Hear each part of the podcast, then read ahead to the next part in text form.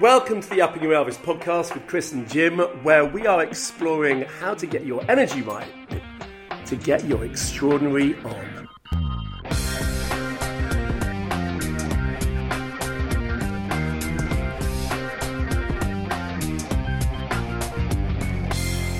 So, um, so welcome to the inaugural um, Upping Your Elvis podcast. I'm here with uh, Mr. Jim Lusty. Hello.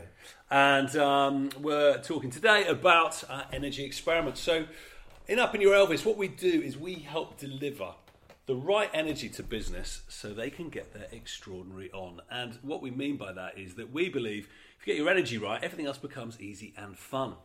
So, this year we are engaging in a series of experiments that we believe will help us get our energy right. Um, and we're getting all of our, our mates and our clients to take part in it to see what works for them because we're all slightly different in our energy and what we like and what works for us. So we've done three so far, um, three energy experiments, and we'll get into them, aren't we, Jim? Oh, great. I'm loving these experiments. Um, yeah, who knew breathing had such a superpower? Breathing age quickly. 47 years of age. I thought I'd been breathing pretty well, but um, Michael Townsend taught me otherwise. Yeah, so that was January. So the first one out of the gate was breathing, and um, I, I loved it because I mean it's it's so um, it obviously interlinked to our energy. We have to breathe to live, and if we breathe poorly, we starve our brain and our bodies of the vital oxygen, and therefore by learning to breathe better. We can completely change our energetic system, and um, and I've I've been trained to breathe quite a lot, and Michael made me a lot better. Well, what I liked was actually in this room, we have been teaching people how to breathe. Or Oh. you, rather, you have years, been teaching yeah. people how to breathe for years. Uh, and then actually, we got taught properly in January. Yeah, yeah, we definitely needed, needed a bit of a tweak, didn't we? yeah. So, um, so what did you get from it? What, did, what, what, what were your big learnings? What did you get? Well, the well, the BreatheSync app really helped It does, doesn't it? Yeah. um, because So- so- there's a discipline. So, what does it do? The breathing app. What does it do for you? You put you, well, you can only do it on iPhone. So I get some Yeah. very upset friends who couldn't put it on their Android. I think it's coming their way. It is They- coming they, they need to own the right tech, Jim. But what you but what but it's uh, it's very simple. You put your finger over the the light part of the Yeah. iPhone, uh, and then it's two minutes. I think you program it for different times, Yeah. but I had two minutes, and it disciplines you to breathe in for a certain amount of time through your nose, Yeah. And then you hold it for a certain amount of time, and then the concentric circles they all focus back down again, and that's when you exhale, and then you just it, you just have a way more uh, considered approach to your breathing for two minutes, Yeah. and then it gives you a well-being score, Is it the WQ? the? WQ, WQ. yeah, which I think Michael Townsend owns. Yeah, well, he's a very clever man, He so that doesn't surprise me. So you get a WQ. Mine was shocking nearly every time. But Well, to- we got to- competitive. We did get competitive. So I'm not sure is the idea around breathing. Well, How was your WQ today? Yeah, yeah. Oh no, you beat me. Yeah, destroyed you. Destroyed you. But um, but I, what I liked about it was not necessarily the, the, the output of the score, as mine was rubbish. But what I loved, as you said, was the um, the getting into the right rhythm and being way more conscious of that. And actually, I say conscious because you start off being quite aware of that rhythm, and it, it's amazing how quickly you, funnily enough, sink into that that particular rhythm. And I did find that by doing that um, a few times a day, it's only two minutes each time, that um, that it just kind of level set me for what I was going to be doing next. It's not a massive charging energy about like some of our exercises. It, it- you know, it doesn't doesn't necessarily up my energy, but it does tune my energy in. Yeah. Well, it, well it, and it, what it did was it gave me a discipline which trained me for a month Yeah. to become much better at breathing. So that then, when I had moments like the, the gig we did up in St Andrews at the beginning of the year, Yeah, um, you know, there's 350 people in the audience. You know, the blood's pumping. There's a little bit of stress going on, and it was in our January month, so I just nailed some breaths, and Yeah, it yeah, yeah. it really helped. And you know, nailing breaths before January, it was all a bit yeah, breathing in and out, convincing myself I'd been doing some breathing, and actually nothing had changed. And the discipline of doing it over a a, decent two minute time period, and then breathing in through the nose and holding it. And actually, the big thing for me is exhaling more than I breathed in. Yeah, so you're key, really emptying your lungs out. Just brings everything into focus. It calmed me. It centered me. And actually, when we went on stage, we nailed it, didn't we? Yeah, and I, I think that that's the biggest advantage for me is that if you do it for a month, following the BreatheSync app, getting used to that rhythm, actually you don't need the app anymore to be able to do much better breathing. Although I do recommend going back to the app because it's just good training. It is, yeah. But you know, walking out on stage, you don't have to put your finger on your, your iPhone to make it work. So uh, breathing, who'd have thought it? Loved it's it. all about life and energy, isn't it? Hooray, hooray. so that was January. What was February? Well, fu- funnily enough, it very closely linked to life as well. Sleep. Mm. So, uh, so Nick Littlehales he- he has a fantastic expert um, on on sleep and a coach to many athletes uh, and sports stars on how to get better uh, rest between the sheets at night. Advised us on some simple things. I thought it was fascinating. Yeah, I was I was slightly concerned about this one because I've got, unlike you, Christopher, I've got two children under the age of three and a half, and uh, and who have a very different approach to sleep. Yes. So, um, but actually, uh, Nick Littlehales's point of view is that actually it's not about getting an eight-hour No. block of sleep. Um, it's about polyphasic sleeping versus monoph- monoph- monophasic sleeping. And polyphasic sleeping is obviously napping throughout the day. Yeah. Um, and so actually that worked with me really well because Yeah. I, I haven't had eight hours of solid sleep Ever. for since uh, the 27th of October 2015. So actually, when the kids go off to nursery uh, after lunch, it was the perfect time for some polyphasic Yeah. sleeping.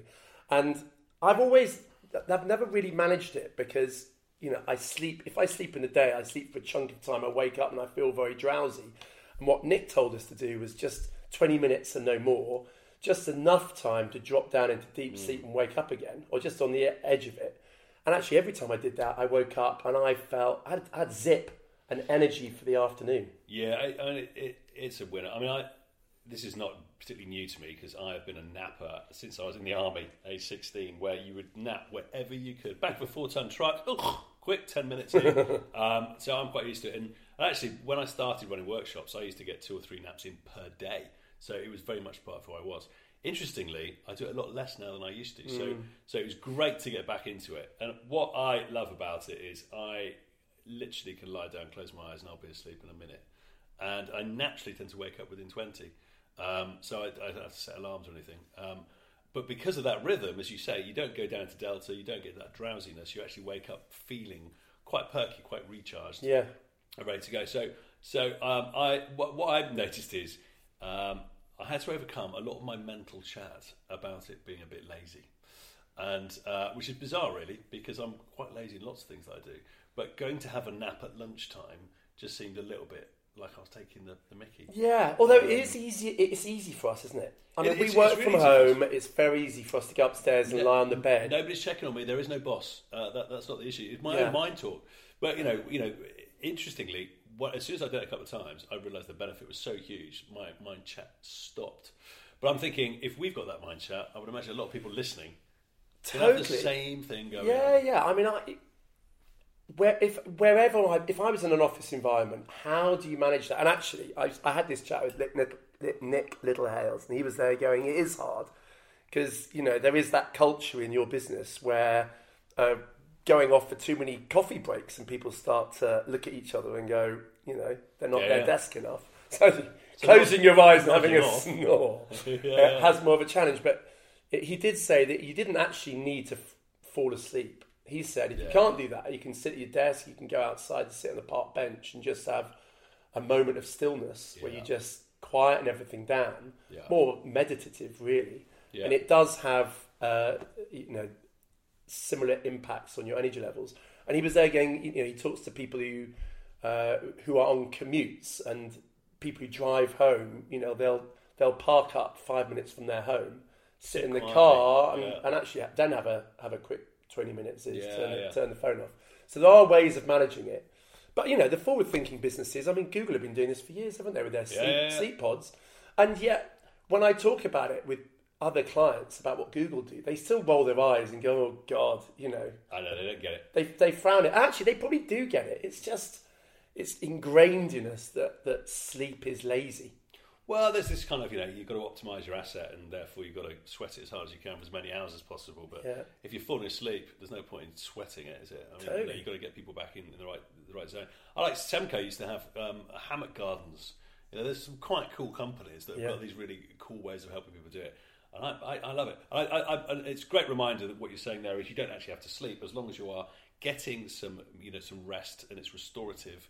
Then that, that counts. I think the other thing that I really liked about what Nick was saying was, you know, it, it, it's, it's certainly not monophasic; it's polyphasic, but it's not over an evening or a night; it's over a week. Yeah. Yeah. And actually, it's how much you're getting over that week that counts. And therefore, you can have you know a bad night or a bad day that's a bit tough. And we travel a lot; we get jet lag, and sometimes I think we suffer a bit from that. If I w- was to look at my sleep scores over our last trip to Indonesia, for example, it wasn't very good for a bit. But actually, if I look at it over a week, Yeah. I'm all good. I'm Yeah, all good. yeah, so yeah. actually, it takes a lot of that pressure and that stress out of it, uh, Yeah. Which makes me feel a bit more bouncy. Yeah. So I like sleep. Jim. Yeah. Sleep's good, everyone. It is, isn't sleep good. That's also- and actually, the breathing, the breathing helped me go to sleep. So, because the thing is, after you've eaten some food and you've got loads of sugar being released into your body, and maybe you've had a cup of coffee, you know, it's not the ideal time to put your head in the pillow and close your eyes. But actually, doing breathing for two minutes actually really helped me just settle Yeah. down and nod off quicker. So it's Yeah. almost as though they layer over each. It almost is. Again, it's true, but they were then laddering up for the third one, weren't they? Because um, you know, Our favourite so far. Not, you know, I mean, they're, they're all good. I love. Well, the thing is, I think it suits our type of energy. It does. So, so the third one um, was a little bit more um, bouncy energy, I would say. So, um, we we listened to a good friend of ours, James Parks, who is a strength and conditioning coach for a very famous Premiership rugby team that we can't say who it is, but it's not far from Lyme Regis uh, down in the southwest, and he's brilliant because he, he he needs to get the best out of you know some amazing professional athletes. And his top tip was to combine a little bit of nutrition with a little bit of exercise. So we call this fasted fitness. So the idea here is that, that actually you exercise when you hadn't eaten from somewhere between 12 and 16 hours. So naturally, what we'd do is we'd eat relatively early in the evening.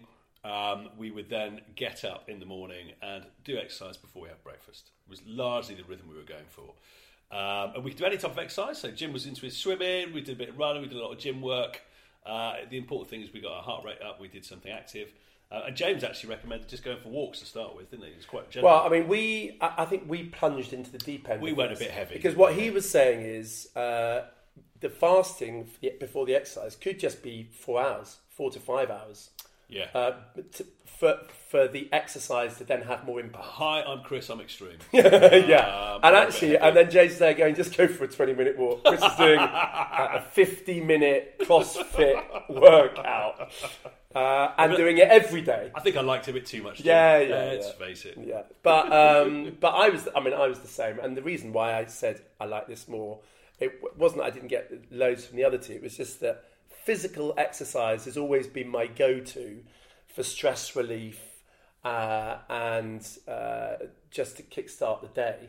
But actually, there was a real. Dis- I loved the science behind it because I was. I, al- I often worked out at the end of the day, having snacked throughout the afternoon, and it was a bit sludgy and a bit hard to get going. And actually, uh, just being told that of all the benefits of exercising first thing in the morning for me, before you got any food inside your system, um, I love knowing that it's doing me good. Yeah, like eating, like eating broccoli, I don't necessarily love it, but I know it's good for my body, so I take it, and therefore I actually enjoy it. Yeah. There's a there's a there's an, an extra thing when I'm exercising about exercising while hungry. Yeah. When I know I'm sort of I'm getting an extra twenty percent in there. So Yeah, I yeah. love that. But um, it's just a great way to start the day. I mean, it, it just gets the body woken up. It, it it puts me on my A game. It's great. Yeah, no, I, I really enjoyed it. I think there's a very different energy that you get when you exercise um, hungry. I, I think my, my exercise is better. You know, I've, I've got more burn on it. I've, I feel like I'm more committed. It actually goes a lot faster. I find it. So, so the exercise is better. So uh, that's great. But it, it, the energy that I get afterwards, I love because it just feels like I've got everything done at the beginning of the day. Everything else is a bonus. I fly into it, and um, and actually, my certainly my attention and creativity in the mornings has been a lot crisper. I would say, Yeah. by doing that. So I'm a huge fan. I'll carry on doing that. So there'll be no more of me on my Nordic trainer with a with a whopper in one hand and a pint of coke in the other. It is, it is diet all the way for exercise. Um, and uh, yeah, long may that last. Yeah.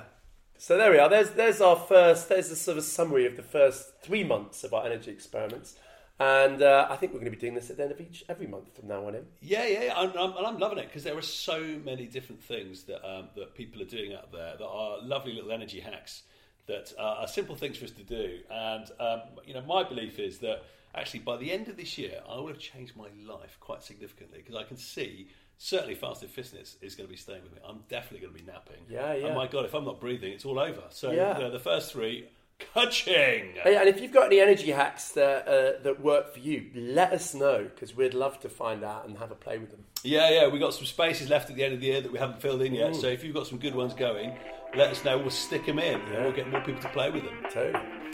Fantastic. Well, look, that's uh, that's Up Your Elvis podcast. Jim Lusty, Chris Barez-Brown. We'll catch you next time.